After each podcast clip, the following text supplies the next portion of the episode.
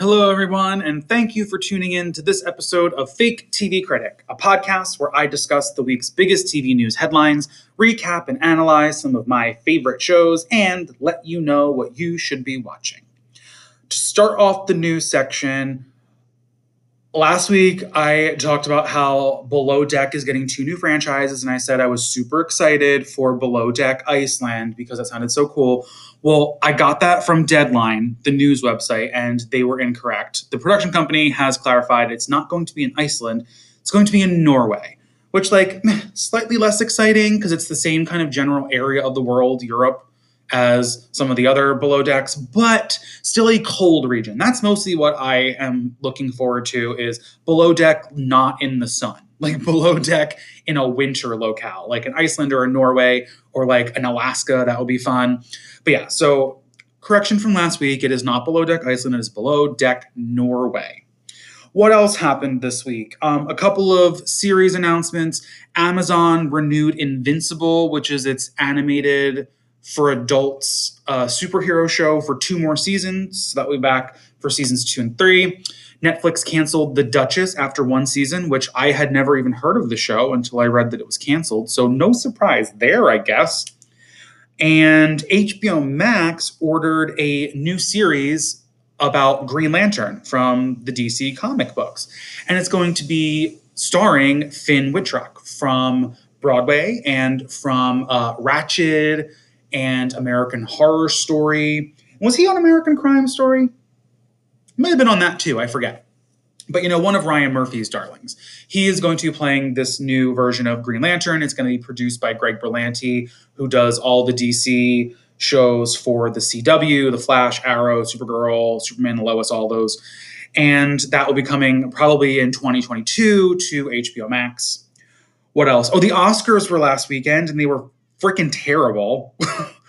they were the lowest rated Oscars in history by a very large margin, which isn't surprising. All the award shows have been uh, very uh, poorly watched, but this one was particularly painful. They moved all of the performances of the Best Original Song nominees to the pre-show at 7:30, and then so then the whole ceremony was like three plus hours and there was no break from the monotony. Like there were there was no live performances to kind of break it all up.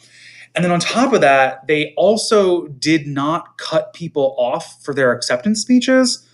So we had people up there for like these awards that I'm sorry, I know that it's the Oscars, but truly no one gives a shit about like best international feature, best documentary, best live action short. Like we I'm sorry. I I am so sorry.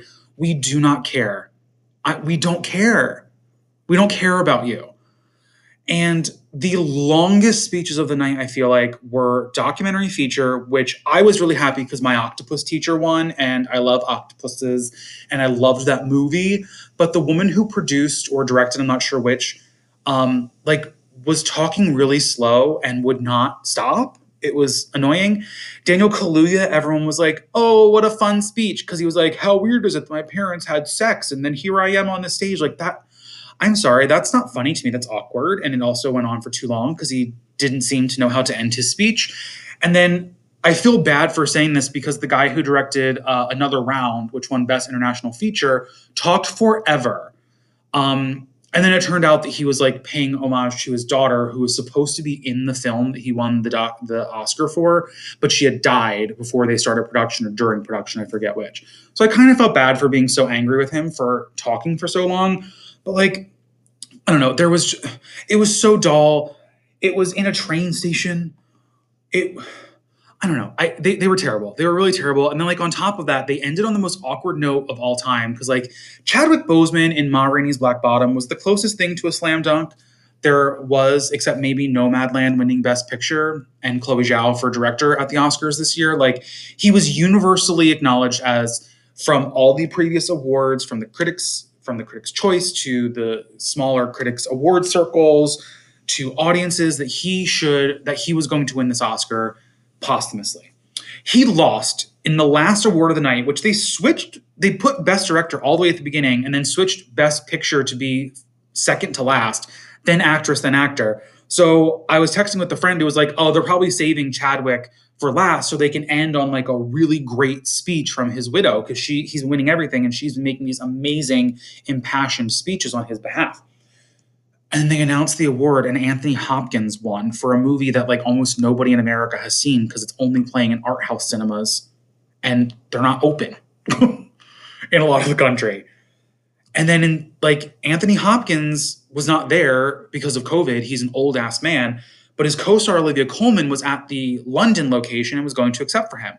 But instead, they just ended the ceremony with no speech. It was so bizarre. And I wonder if the producers of the show were like, oh, fuck, we thought we were going to go out on this high note and now we're not. Just cut it, cut it, cut it, go, commercial, we're done. It was it was so weird. They were terrible.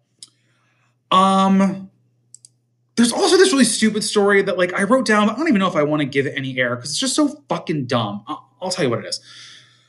So this past week on Jeopardy, the champion who won at least three games. I, I don't watch Jeopardy all the time. I think I saw him won one win one of his games. His name's Kelly something or other.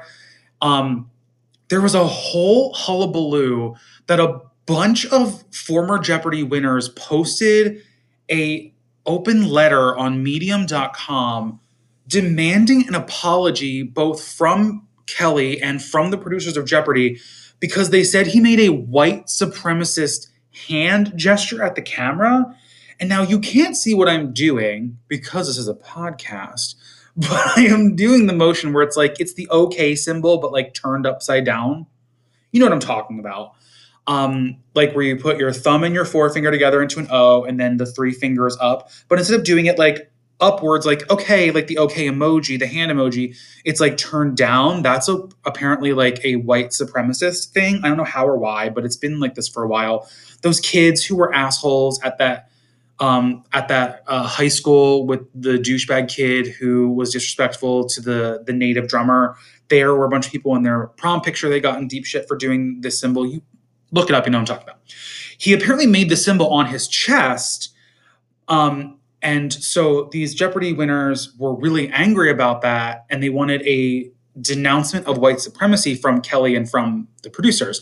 And Kelly was like, "No, no, no, I, that that was me saying that it was my third win. I had done the same thing after my first and second wins, but like you just didn't notice because it's not a symbol." And he did then denounce white supremacy and was like, "That that is clearly not who I am." So this is the dumbest story, and it didn't really go very far. I saw it on Twitter, but I haven't seen it reported anywhere but Deadline. And it was reported on by this garbage fucking asshole conservative reporter they have at Deadline who loves to like write very like Fox News ish headlines for the website. Like if, the, if you ever go to Deadline and read something that's like, ew, when you read the headline, it's probably written by this guy. His name's Bruce Haring, I think his last name is. So I don't know if I even wanted to mention it, but like, I mean, it is kind of a ridiculous story, and this is a ridiculous podcast. So there you go. Okay, coming up on this episode, um, a couple of recaps. My recommendation is a lot of fun. You're going to get to hear my accent work. You know, I, I did minor in theater in college, so uh, uh I'm kind of good at the accents, especially the Philly ones. Um, that I'm not. Uh, so yeah, stay tuned. That's coming up, and I'm recapping this week uh, the premiere of Drag Race Down Under and the premiere of Bethenny Frankel's new show on HBO Max, The Big Shot with Bethenny. Grab a drink if you're at home and you have access to alcohol because that one you might need it. Stay tuned. Okay, it's Thursday morning. I literally, like 30 seconds ago, just finished watching the first episode of Bethenny Frankel's new HBO Max series, The Big Shot with Bethenny, and I had to jump on here immediately and talk about how fucking ridiculous and awful this show is while it's still fresh in my mind. Okay, so The Big Shot with Bethenny is on HBO Max. It is releasing two episodes a week for three weeks and the finale the week after. So, four weeks of episodes. This was announced as one of HBO Max's um, like big acquisitions when it was first announced as a streamer. And I was personally excited about it because to me, this sounds like a no brainer of a TV series, especially with Bethenny not returning to the Real Housewives of New York. That Bethenny got her start on The Apprentice with Martha Stewart, like, I don't know, 15 years ago or something like that. She was the runner up on that show. And she turned that TV appearance and her run on that show into a career. Like, I mean, I think it was early seasons of New York Housewives. You could see her like selling muffins in a grocery store trying to build a brand. And now she has this enormous brand that, as she says in the first episode, brings in over a $100 million a year. And kind of going off of that brand, which for those of you who maybe are not familiar is Skinny Girl, you've for sure seen their products in the grocery store and at Walmart and stuff like that. Um, kind of going along the same lines, Skinny Girl went from this like diet brand of making like um, alcohol mixers and things like that that were low calorie into this kind of like amorphous, undefinable brand that's just like Bethenny. Like in the first episode, she kind of touches on that where she's like, I'm tired of building the Skinny Girl brand. I need to now build the Bethenny brand. And that's kind of what Skinny Girl has become. Like she just released a line of K cups. And I'm sorry, but coffee has two calories in a cup. Coffee is already Skinny Girl. Like you're just putting your logo on something to make money off of it. Like, so it's and collagen enhancing pills. Like, that is not Skinny Girl. That is just Bethenny selling some shit right? Like this is Bethenny being like, what does our target audience want? They want fewer wrinkles. Let's make a collagen supplement. You know, like it's become this kind of like stupid, hokey, in my opinion, brand. Whereas like it used to legitimately have really good products that immediately sold out. You couldn't find anywhere. Like the Skinny Girl Margarita, you could not find anywhere when it came out. Skinny Girl popcorn is great because it's portion controlled. And I think those little bags had something like 50 calories in it. And as someone right now who is on a no to very low carb diet, I appreciate that that type of branding. But now it's become like Bethenny is the brand. And if you like Bethenny, then that may work for you. I am learning through this show and through Bethenny's internet presence that I don't particularly like Bethenny as a person or as a brand. And I'll try to explain how that comes through in the show. Okay, so uh, the show is basically The Apprentice. It's Bethenny trying to hire a quote VP of operations, which I don't know what that means. I don't think she knows that what that means. I don't think the show knows what that means because basically even in the first episode she's she does a challenge where she has everyone make a 15 second Instagram story for one of her products. And like, I'm sorry, that's not what a VP of operations is going to do. You are not going to have your second in command in your $100 million a year empire making fucking Instagram stories. Like, that is stupid. That is a very TV show challenge.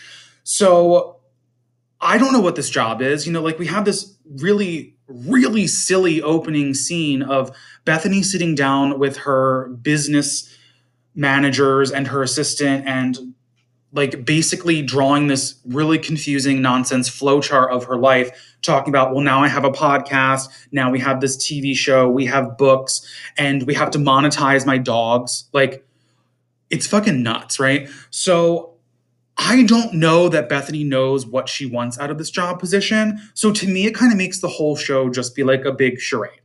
Um, and it especially then makes the eliminations and the way Bethenny is treating these people seem really mean and really vitriolic and not in an entertaining way.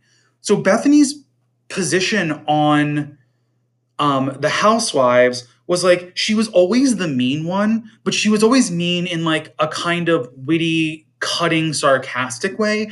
And because it was like her and four, five, six, depending on the season, other women, she was really palatable and really enjoyable on that because like she was the one who would bring these terrible women down a peg. Like when she fought with Ramona, everyone hates Ramona. We love to hate Ramona. So it was fun to watch Bethenny yell at her and t- try to take her down. It was fun to watch Bethenny point out Luann's uh, narcissism. But then watching, because they're on equal playing ground, right? They're all cast members on the same show. But on this, Bethenny is just fucking mean. She's just so mean to these people. So the episode starts or the the challenge, the competition, I guess, starts with 10 people coming to Bethenny's investment property, as they label it, in Greenwich, Connecticut. And she makes it clear that, like, I don't live here. I've never even slept here, but and this is my first night, but I'm actually selling this house. I bought a new one that's bigger down the road. Like, ugh, it's gross. Anyway. Um, these 10 people have a party like she to introduce them for the show and then she sends her assistant and corey who i don't know is like a business manager or business consultant i think is his title business consultant to like meet these people and kind of spy on them and then they report back and then she goes downstairs asks everyone you have 30 seconds to tell me who you are and you can tell that she has already formed an opinion based on like peering out through the curtains at everyone and what Corey and Sarah have told her.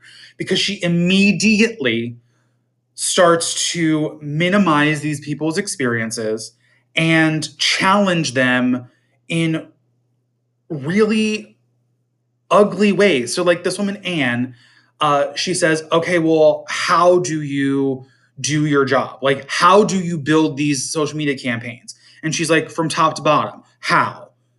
By doing research. Okay, but then how? And she like just keeps interrupting Anne as she's trying to answer. And I'm like, and then she immediately eliminates her. Right off the bat, in the first episode, we've gone from 10 to five contestants. Now, I'm sure because it's seven episodes, either we're not going to get an elimination in every episode going forward, or some of these people are going to come back. I don't know what it's going to be. But immediately after she says you have 30 seconds to introduce yourself, she eliminates four people. And they're all people of color. Just gonna throw that out there.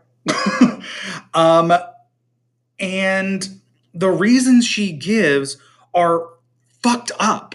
Like she eliminates Mary, who owns a sock company, and she says, When I told you I gave you the key to the kingdom or some or some shit like that. And it's like, and when I uh, the golden ticket, and I said, you can be my VP of operations, but you have to get rid of your other job. You should have said yes. And Mary's, and I'm thinking, like, no, this woman built a business, and you're going to be like, hey, to be my second in command, you have to get rid of your own thing. Fuck off. And then to eliminate her because you think that she's not going to be dedicated to this, like, whatever fucking job this is that is very unclear. You have never explained what this job is. Like, it seems like there is a really bad connection between what Bethenny, the TV personality who wants to make good TV, and Bethenny, who is legitimately looking for someone to work for her. What, wh- where's the crossover there? Because it just seems like Bethenny wants to be a like a tweetable, Instagrammable, gifable TV personality, and not that she like seriously is looking for someone to help her run her company. Because if you're looking for someone to help run your company, would you maybe consider someone who, I don't know, owns her own company, like Mary? And then Mary tries to defend herself. And Bethenny's like, okay, well, now you're wasting everyone else's time. And I definitely made the right decision. Stop sucking up all the air in the room, which, like, for Bethenny of all people to say is so fucking ironic. Um, I don't know. It just, the show is, it's not very entertaining because we don't understand what the stakes are, because we don't understand the position they're working for. The challenge is very loose. I don't understand the judgment and what Bethenny is looking for. Um, I don't even know if Bethenny knows what she's looking for. I don't know if the show knows what it's looking for. And then it basically ends with like you give them the assignment to make an Instagram story, and then she bitches at the end of the episode about like, well, I don't think I think everyone's too loosey goosey and casual about this. And it's like, well, because you told them to make an Instagram story. Like you told them to do something that people do like in their bathrooms. Do you know what I mean? Like, of course they're doing it. Like, this is a casual challenge. You're like, grab a product and the next five minutes make a 15 second commercial for it on Instagram.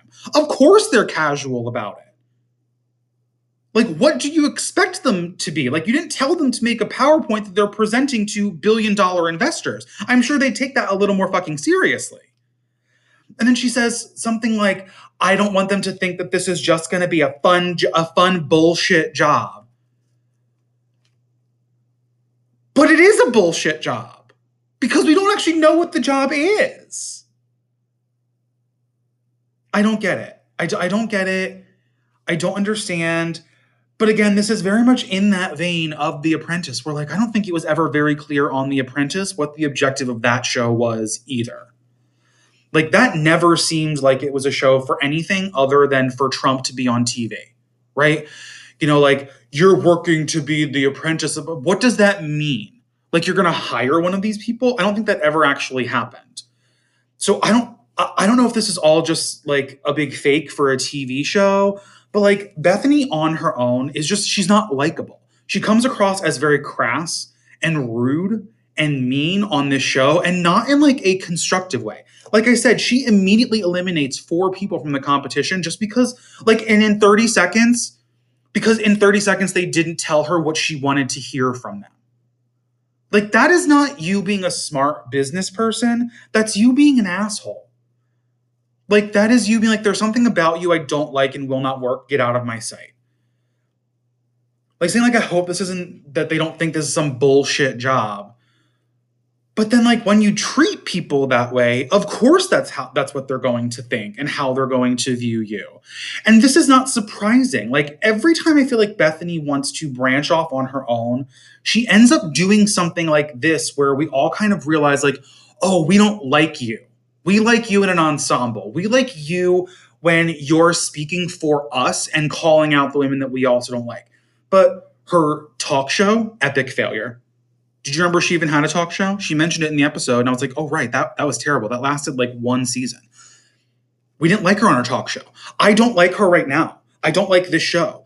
I she was on a podcast I listened I listened to, and she came across as an asshole. And she was promoting her own podcast. And I'm like, well, I'm not listening to that shit now. If this is how you're gonna act on that show, like she was just so curt and and like short and rude. She's just rude uh, with other people.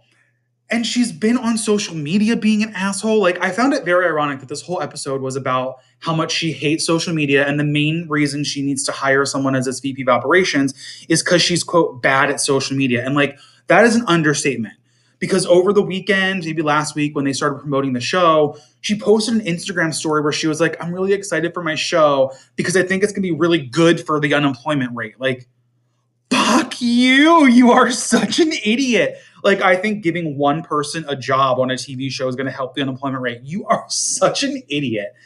Oh my God. And then she was in the middle of a tweet storm about the, the Meghan and Harry situation because she was like basically anti Meghan, being like, you know what you signed up for, stop boo hooing. Meanwhile, she has spent a decade boo hooing about how hard it is to get a divorce she's she's clueless.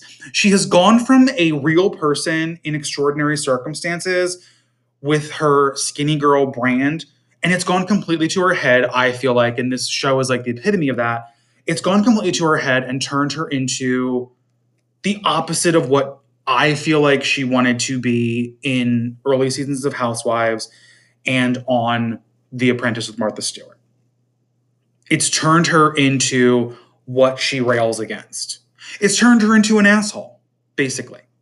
But if you would like to hate watch the show, as I I might be doing, I haven't decided if I'm going to keep watching or not. But the first because the first episode was bleh, bleh, bleh, gross. Um, but if you would like to, new episodes are dropping over the next t- today or you know whenever you listen to this. The first two episodes are out. The next two are coming out next week. Then another two, and then the finale on May 20th. So like, if you want to, if if you have the time and you want to hate watch, Go for it. HBO Max streaming now. Big Shot with Bethenny. Meh.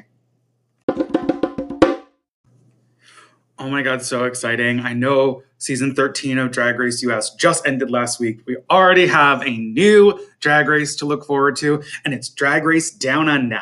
And it's on Wow Presents Plus, new episodes every Saturday at 3 a.m. Eastern, midnight Pacific. Oh, I loved this first episode. I don't know why. It wasn't great. Like there was nothing all that special about it. The queens are kind of like I don't know, the runway wasn't all that great, but for some reason I just I loved it and it made me so excited and uh, I'm so excited to talk about it. Okay, so before I even get into the episode, I have to say this particular iteration of Drag Race has been such a long time coming. The fact that we got Drag Race Holland before we got Drag Race Australia, well, in this case, Drag Race Down Under, because they filmed in New Zealand and there are three Kiwi queens. the fact that we got Drag Race Holland before Drag Race Down Under is just bizarre to me because for me, drag race, not drag race, but drag in general in Australia is like what I th- thought of when I thought of drag. Like, you know, before Drag Race started, which was 2009, and I was recording this on my TiVo because I was watching the logo click list and was like, oh, a RuPaul show. Let me record that. My knowledge of drag was basically like, oh, RuPaul is a person who exists, Dame Edna, and Priscilla, Queen of the Desert. Two of those three things are Australian.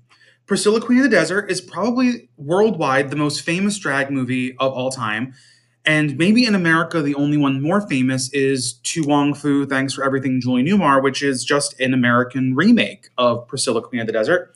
Which, if you have not seen, you need to go find it right now. Stop listening, go find it, leave work, whatever, pull your car over and find it on your phone and watch it literally right now.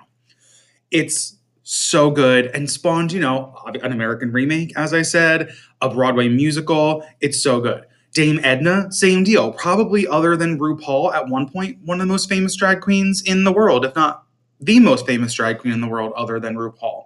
In some areas, more so than RuPaul. Um, we won't talk about the fact that she's a, that the actor is, you know, a transphobic mess now, but she's old.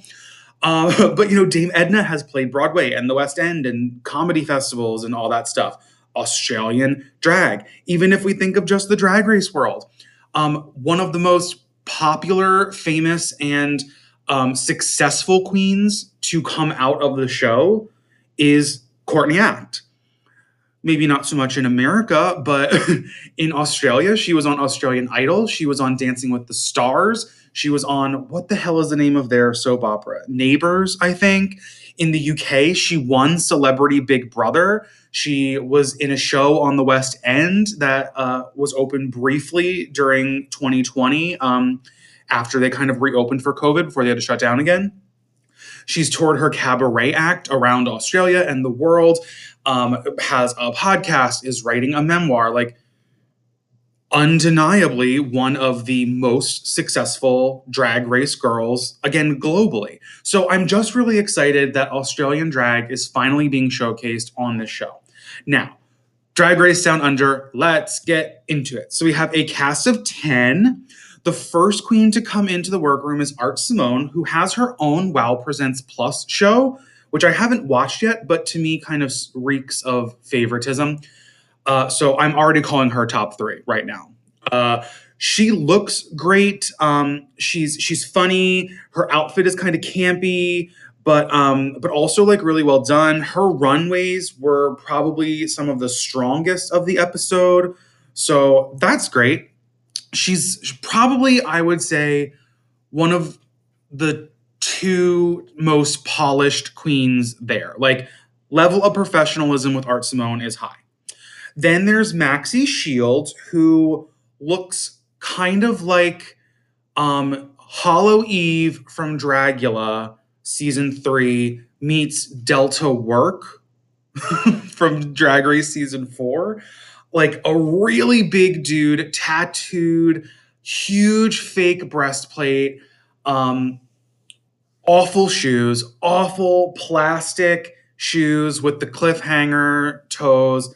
Um, not my favorite look, but like super charming. And as some of the other contestants have said, looks like a truck driver out of drag. um, but I don't know. I, I like Maxi. I, I was fine with her. Not one of my favorites of the episode, but I'm totally looking forward to where she goes because she had a really fun personality. Next is JoJo Zaho, which, like, first of all, that name when I first read it, I was I I laughed. I laughed every time Ru said it on the episode. So funny. Jojo, Z A H O, Jojo Zaho. So funny. Um, she is an uh, an indigenous queen, so the only one on the season. I cannot remember the names of the tribes. I'm so sorry, but she coined this term "fab originality." um, instead of Aboriginal, which was wonderful. Described herself as like a, a hooker who looks like a lesbian truck driver or something like that. Um, such an adorable boy out of drag.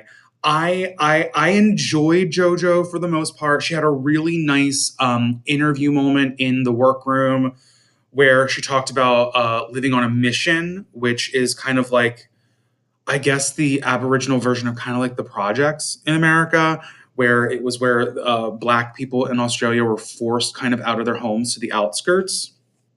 Uh, her runways are not good though, but they're not bad. I don't know. I kind of liked her. She wasn't all that exciting, but oh well, we'll get to her more at the end. Elektra Shock walks in. She's from New Zealand.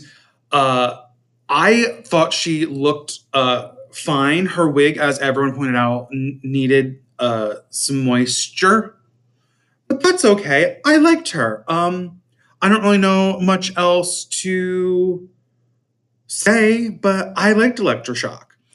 Uh, Scarlett Adams, who okay, going into this show, Scarlett had a bit of an um controversial history that kind of was exposed before she the cast was or as the cast was revealed, where she is very young. She looks like she's in her early 20s and has performed in drag in blackface and yellowface in like 2018, 2019, and like I oh no, just no.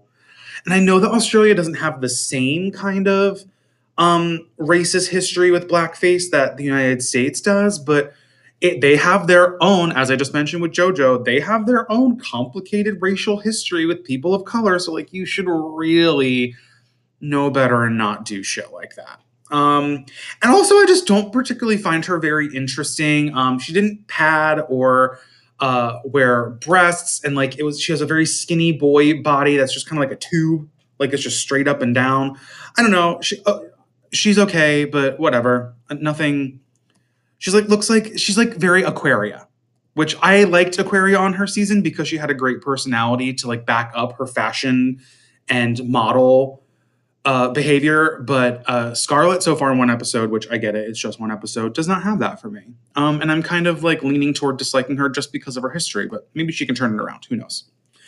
Coco Jumbo comes in. She is, I'm sure, going to be the narrator of the season. So funny in the talking heads. Reminds me a lot of Tia Kofi from uh, UK season two. Her first runway look was garbage. Um, it was a bunch of pillows made to look like uh, eyes, lips, and apparently these two giant hoops on her wrists that were supposed to be earrings, but to me just looked like like oh, someone on the panel called it calamari and like yeah that's what it looks like it looks like unbreaded uncooked calamari yuck uh, is the second New Zealand queen, owns a bar in uh, Auckland that Elektra Shock works at, which is fun. So Elektra Shock's boss is here, has a really cool like Japanime kind of entrance look with like a big foam wig, which I love those big foam wigs. Uh, really over the top. Um, but she's the first one that I noticed, and I noticed a lot of queens do this on the show where they like when they throw shade, it's not the same kind of shade we're used to on the UK and US versions of the show, where it's like an insult that's also a joke. It's just an insult that they laugh at afterward. like she mentions, Kitty mentioned she owns this bar with her partner Anita Wiglet, and um, she's glad that she's there without Anita because Anita just rides her coattails, and everyone knows that. and then she laughs. I'm like, that, that's just you insulting your friend, but okay. Um, and then, spoiler alert, Anita comes in later, so she's not here without Anita. Uh, etc. etc. comes dressed as apparently a bug, although her one antenna keeps falling down. Um, etc. The person behind etc. is non-binary. I think that is very exciting. Um, I don't remember her runways, so that's not great. She has this kind of like uh, classic Hollywood style, which can either be really fun or really annoying, a la Max from season seven. Uh, we'll see. Um, I'm kind of I'm interested in etc., but not particularly taken with her yet. Anita Wiglet walks in again, owns this bar with Kita Mean. So like all three of the Kiwi contestants are in some way related and know each other, which is fun.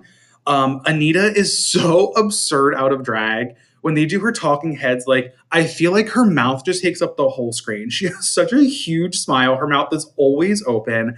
Like she talks with all of her teeth exposed. It's so bizarre and so charming and endearing and funny. I loved her. I also loved her runway. Like her the runway, the second there were two runway looks. The first was um I don't know something. Oh, Born Naked. It was Born Naked. So like your interpretation of Born Naked. And the second was the hometown challenge like we get in the UK. And hers she dresses a sheep or a ram for New Zealand, which I just she looked hysterical. I loved it. And then finally we get my personal favorite who I've been following on Instagram for a couple of years now. I don't know how I first heard of this queen. It might have been from Courtney Act years and years ago. Karen from Finance, which number one, best drag name in history. Stop even trying. Everyone else can go home. This is the greatest thing ever. Um, also, is a very campy Housewives meets 1980s Dolly Parton in Nine to Five vibe.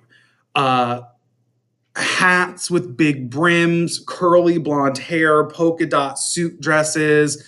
Um, I friggin' loved Karen from finance from the obviously from before the show, but from the second she walked in, I was like, it's over for you hoes. So I'm calling her top three as well. Um, I just I just loved her. She's so funny. She has such a camp aesthetic, and I could so easily see her like blending in anywhere like in mainstream as like a comedian or I don't know, like judging shows and people just not even realizing that she's a drag queen or I don't know. I just I, I think that she she's I think she is like this in Australia too. Like people know who she is in Australia, which is also fun because the other great big Australian drag star that should have been on the show and for some reason is not is Vanity Fair, who is probably the world's most famous drag queen wig designer, but whatever. Um, so the, with the absence of Vanity, I think Karen is a very clear frontrunner just based on pedigree.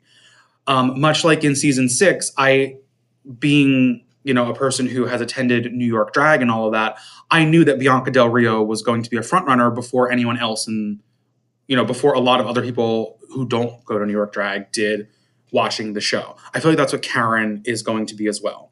And Karen also had, she won the runway. She had two great looks. Her Born Naked runway was hysterical. It was an entirely rhinestoned bodysuit with the bikini on. And then she took the bikini off and it was like, a different color, like a lighter color rhinestoned underneath, as if she had like a rhinestone tan. Oh my God, it was so good. I love Karen. I'm calling her for the win already. Um, so our judges, this is so now that I've introduced the queens, I'm just I have to talk about the judges for a second. So it's Ru and Michelle and an Australian comedian named Rhys Nicholson, who is adorable, little ginger with a lisp. He's so funny. Um, but Ru is doing something fucking bizarre. Says, "Oh, my makeup got lost in transit," which like I, clearly that's not true because you probably would have had to quarantine when you got to New Zealand and you could have just, I don't know, bought makeup. So I'm wondering if Ru is at the point where she's like, we're filming so many seasons of this show in a year now. I fucking refuse to get in drag for all of them. Because Ru famously hates getting into drag. And the fact that, so in just in a year, including with the COVID shutdown, she's filmed a season of UK, a season of US, a season of All Stars, this season of Down Under, and then we'll be going from Down Under right to the UK to film another season there. That maybe she's just like, no, I'm fucking tired of this. I'm not getting in drag. Because so she maybe she got in drag for like one day and then recorded all the parts of her in drag, like quote unquote talking to the judges at a different time. It's so bizarre. But the big thing here is that Ru on the judging panel is uh, is in his male presentation, which is very strange, but you know, we see male Ru all the time in the workrooms. Like it's not that jarring, but it's just very strange the way it's set up of like Ru in drag on the runway being like, oh, and our other guest judges, RuPaul. And then they just like are talking to each other. It's it's fucking weird. and they cut to Ru in drag throughout, like, Ru, what do you think? And then it's just, I'm on the phone. Like, it was just so fucking strange. But we get, so like I said, uh, Karen from Finance is the winner of the first episode. The lip sync comes down to JoJo Zaho and Elektra Shock.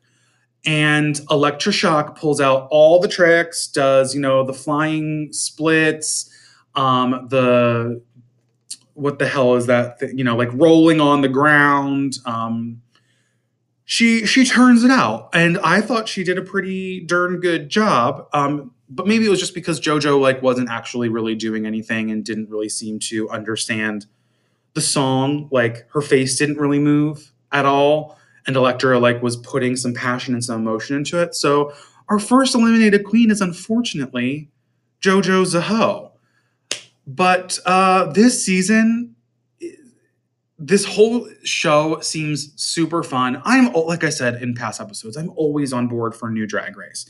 Whether it's this country, another country, I'm not as keen on like Holland and I'm not sure about Spain yet because like it's hard for me to read the the show while also trying to pay attention to the looks and you know the jokes get lost in translation, but regardless, I'm always down for new drag race even though I didn't really get Holland all that much. I still watched it. So, you know, I was gonna watch this and like it no matter what. And I, I think these are some really unique and fun and kind of like rough around the edges queens. And I like that. And like I said, I like Australian drag. It's super campy, it's super over the top, and it's silly and it's comedic. And I just can't wait to see what happens this season because, as we saw in the preview, episode two is already Snatch Game. That's nuts. So I'm calling it now. I'm calling Art Simone, Karen from Finance, top three. And then the third, I think, is either going to be Kita or Anita Wiglet. Because I think they're going to set up that rivalry there of like business partners and friends, but only one can prevail type of thing. So that's going to be, so that's my prediction. And again, I really, I really recommend this. The, WoW Presents Plus is pretty freaking cheap and there's eight episodes. So you can get two months and I think it's like four dollars a month or something like that, and then you can you know and then you get Drag Race UK in Canada and Holland and Spain because that's supposed to be coming up at the end of the month too. Highly recommend it. Uh, I can't wait for next week. Okay, coming up this week in terms of premieres on Tuesday, Netflix is dropping the second half of their limited series Selena we have the first episode of Disney Plus's new cartoon Star Wars series called The Bad Batch, the season 11 premiere of Teen Mom 2, and season 9 of Catfish on MTV, and on Bravo, the return of The Real Housewives of New York. On Wednesday, Netflix is dropping a documentary series called The Sons of Sam, which is about like Satanism in terms of the Son of Sam murders, which like okay. Uh, the second season of Kids Say the Darndest Things premieres on CBS, and the new season of Crank Yankers on Comedy Central. On Thursday, Peacock gives us the full first season of their new Tina Fey comedy, Girls Five Eva. The second season of Legendary begins on HBO Max, which I cannot wait for. Also, starting on Thursday on HBO Max is Michael Che from SNL's new sketch show, That Damn Michael Che and the ninth season of Million Dollar Listing New York on Bravo. And then on Friday, Netflix gives us Jupiter's Legacy, which is like a superhero show starring Josh Duhamel. The fourth season of Dynasty premieres on the CW, and Hulu gives us the third and final season of Shrill, starring Aidy Bryant. And finally, on Sunday, the premiere of Ziwe on Showtime. For finales, the sixth season of Temptation Island ends this week, as well as the second season of The Circle on Netflix, Magnum PI on CBS, the part three of The Real Housewives of Atlanta reunion airs, and then that shit ass season rides off into the sunset. The first season of Starz's The Gloaming ends, ends, as does the eighth season. How the hell has this been on the air for eight seasons? Of When Calls the Heart on the Hallmark Channel. Okay, my recommendation for the week is on HBO on Sunday nights. By the time you listen to this, when this episode drops on Monday, uh, there will have been three episodes. It is the new Kate Winslet limited series on HBO and HBO Max called Mare Easttown. And now, having grown up in the greater Philadelphia area, I have such an affinity for Philadelphia accents. They are hideously ugly and lots of fun to make fun of. And Kate Winslet does a real good job of of doing the the Philly accent. Um, my favorite part is in the first episode when she announces that there was a homeowner who reported a prowler. Cause you know that's that, that ain't good.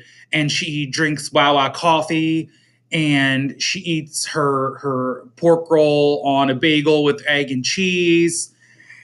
And she limps around because she's a cop trying to solve a murder that's enough of that accent, even though I could literally do it all day and just crack myself up.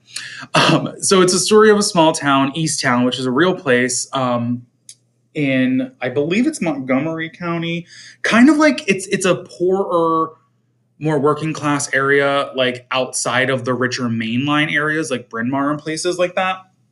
Um, so it's a real place. The creator is from that area. Kate Winslet. I mean, like, honest to God, if you don't think Kate Winslet is one of the best actresses alive and like by far the best actress of her generation, because um, you know she's not the same age as Meryl Streep, who's I would say maybe is the best actress. I don't know. I think Kate Winslet is better at losing herself in roles than Meryl Streep is, but that's just me.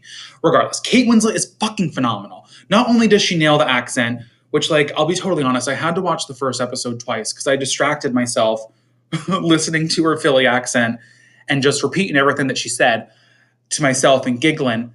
And it was but it's it's so good. The first episode is kind of slow and it, it's world building and like we meet the mayor is the main cop in this small town, so she knows everyone and is in everyone's business. And then a girl disappeared who is the daughter of one of her friends.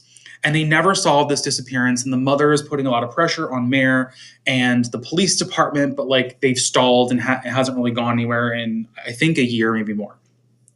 Then we meet everyone in the town. So Mare knows all these people, and her ex husband is getting engaged to his new wife, and that pisses her off. She has a grandchild, even though she's probably only in her 40s. Um, and we get this kind of slow world building of like this working class town, the intricate, intimate um, dynamics of all of these people. So it's, it's it's a little slow, but it's really interesting. Guy Pearce plays an author and college professor who comes into town and meets Mare and has a fling with her, but wants it to be more.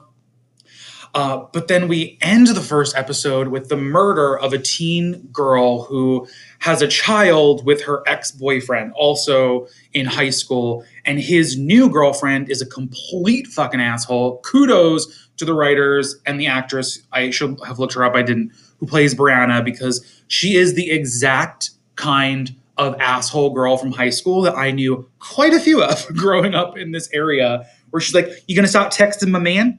And then she punches the girl in the face. What what about now? You gotta stop texting my man now? And it's funny to me, but also horrifying. And then this girl ends up dead in a creek. So the second episode picks up there and complete tonal shift, almost 100% tonal shift into like a really fast paced murder mystery where all these people we met in the first episode were like, okay, okay, but what's the story? Well, here's the fucking story. And it's so good. The acting, you guys. Evan Peters from American Horror Story and WandaVision and uh, the X Men movies. He shows up as a police officer, a detective who's been sent in from a larger precinct to help. And this is the first time I've seen Evan Peters like really understated and not really like playing an over the top either like melodramatic character like on American Horror Story or an over the top kind of comedic part like he did in X-Men and WandaVision. And he's really fun and fun is not the right word. This is a pretty dark series, but it does have some humorous moments, which is great. Uh, Jean Smart is in it. It's just it's it's it's really good. It's it's a li- like I said, it's it's kind of dark, but I'm I'm really invested. And again, I it's I worship at Kate Winslet's altar. She is fucking phenomenal, and this show is no exception.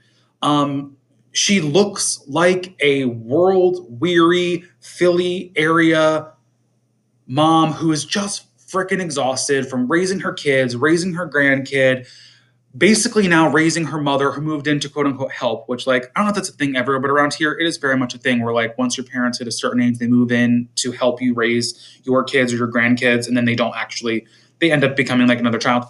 Um, and then goes to work all day and is being hounded by people in town every day for not solving this missing person case, but then also it weighs heavy on her because she knows everyone there. So she knew this girl and knows this girl's mother.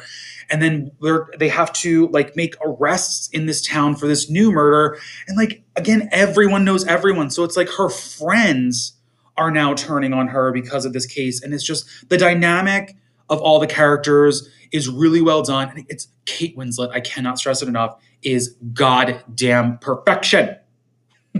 so mayor of East, mayor M-A-R-E. It sounds like because I kind of have a little bit of a Philly accent, a Jersey accent, that when I say Mare Easttown, it sounds like I am saying Mayor of Easttown with an accent. I'm not. Her name is Mare, M-A-R-E. Mare Easttown is on Sunday nights at 10 o'clock on HBO and streaming at the same time on HBO Max. You should be watching it. It is so good. Okay. Thank you all for tuning into this episode of Fake TV Critic. I'll be back next week with more recaps, more reviews, more news, and more recommendations. Have a good week, everyone.